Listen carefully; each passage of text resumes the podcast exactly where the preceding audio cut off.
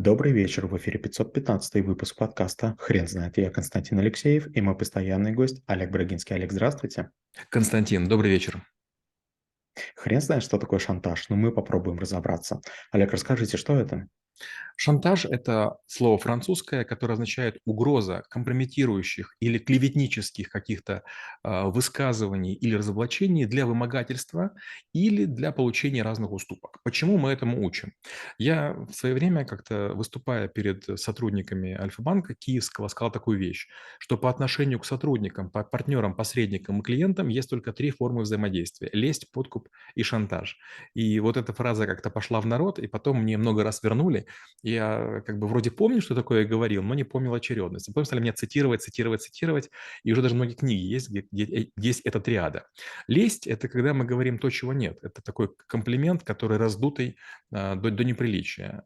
А подкуп – это когда мы пытаемся дать а взятку любым способом, услугой, отношением для того, чтобы получить то, что мы хотим. А вот когда уже ничего не срабатывает, вот тогда мы начинаем включать шантаж. А, знаете, есть такая а, шутка из серии Леночка на корпоративе не пила, а всех фотографировала. У Леночки карьера пойдет в гору. Олег, правильно ли я вас услышал и понял, что мне, как сотруднику компании, большой или маленькой, нужно в какой-то мере собирать даже информацию на своих коллег? Я так не рекомендую поступать, но я в такую историю попал. Э, было время, и я был сначала компьютерщиком в Альфа Капитал, потом меня перевели в Альфа-банк, и в какой-то момент я был сначала исполняющим обязанности шефа безопасности, а потом как бы стал шефом безопасности. И в какой-то момент времени я получил доступ к первому, к первому отделу и архиву, и там я прочитал свое досье. Я не мог работать. Там было написано несколько вещей, а, которые сказать, что это вранье, я не могу но там были так ловко подтасованы факты, которые меня в плохом выставляли свете. Например, там была ситуация, при которой было написано, там э, обещал убить там такого-то человека. Да, это правда, это был мой коллега, который э, украл базу данных, и я точно орал на него в кабинете, что я тебе убью, скотина, потому что как бы это клиентская база, а он ее вынес, продал за 600 долларов.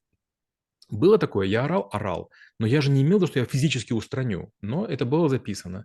Или, допустим, тоже была там такая фраза, а, Брагинский сказал, что его жена француженка. Видел я его жену, русская баба бабой. Первая моя супруга, она училась в меди, она учила французский язык, и француженка была в смысле том, что она учила французский, а не английский. И она, да, она украинка, но как бы я не намекал, что она иностранка. Но вот видите, да, как это может ротовать. И вот когда я это прочитал, я понял, что другие личные дела я читать не буду, потому что, честно говоря, это такое формазонство, когда за уши притягиваются разные факты, и почти любой человек становится чернушником. Нет, я бы не собирал. Мне кажется, лучше заниматься своими делами, чем копать на других. Олег, посоветуйте тогда, пожалуйста, мне как сотруднику, а, давайте такой пример рассмотрим.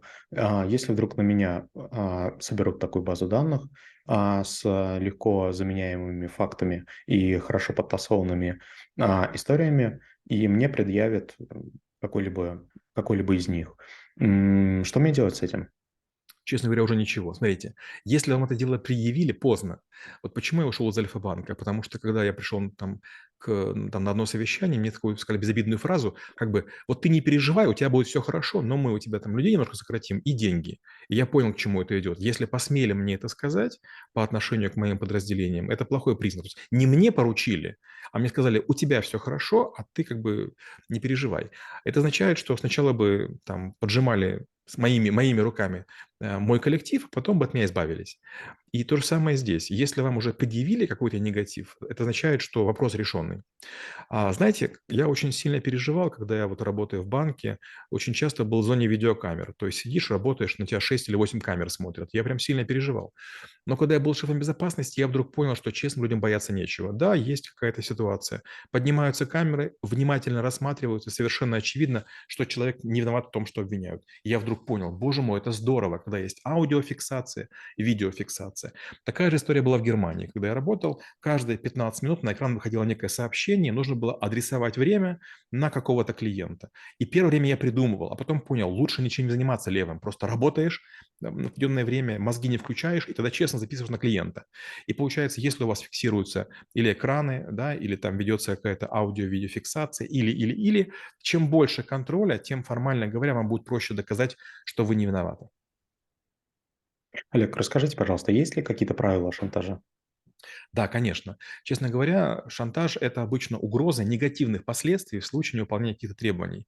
Причем обычно то, что обещают разгласить, является более опасным, да, чем... То есть вы соглашаетесь откупиться каким-то образом. То есть шантажист вас загоняет в угол э, путем каких-то манипуляций, понимаете, другого варианта нет.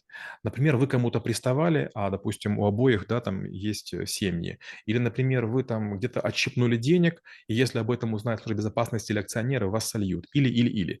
Но, честно говоря, это дорога в никуда. Если вас шантажист уже поймал за крючок, да, или там за какое-то место, он уже не отпустит. Получается, что глупо надеяться, что вы откупитесь. А, и вот та первая порция, которую вы отдали, чего-нибудь, да, каких-то благ или денег, она потом будет бесконечной. Вы превращаетесь в донную корову. Поэтому на ранних этапах лучше, конечно, а, превращаться в двойного агента и соглашаться вроде бы с шантажистом, а с другой стороны идти и каяться.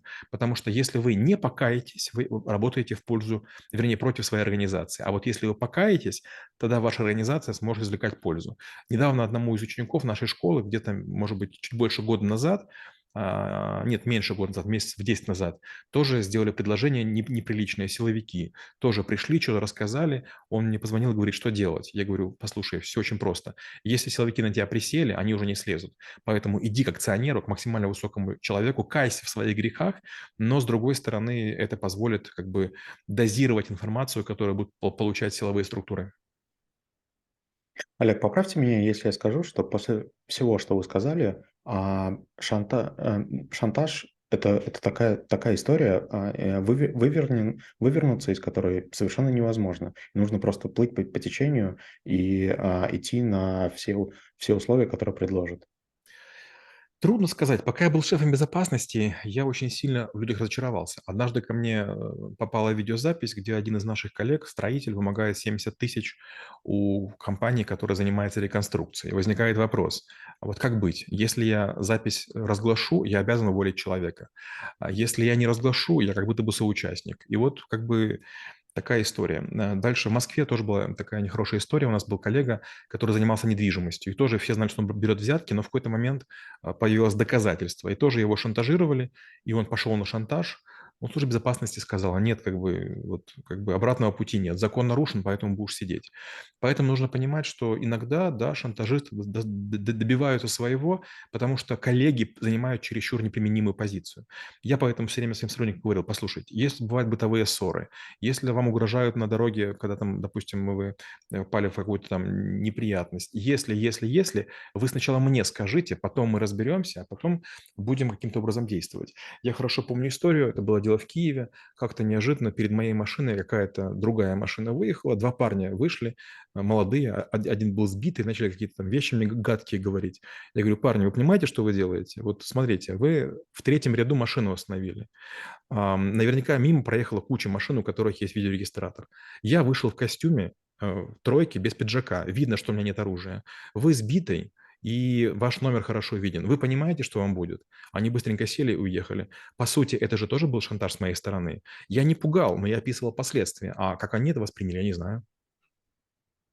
Олег, а, с корпоративным шантажом все более-менее понятно, и понятно, как это происходит в а, рабочей среде. Скажите, пожалуйста, если а, ваш близкий человек или родственник занимается скрытым шантажом, как на него реагировать? Это обычная история, и так бывает очень часто. Знаете, вот а, и маленькие дети, да, и пожилые родители занимаются постоянно шантажом.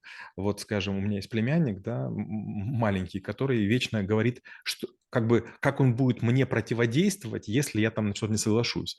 И, честно говоря, я просто на это дело забил. То есть я как бы оттормаживаю и прекращаю общение, пока он сам у меня не нуждается.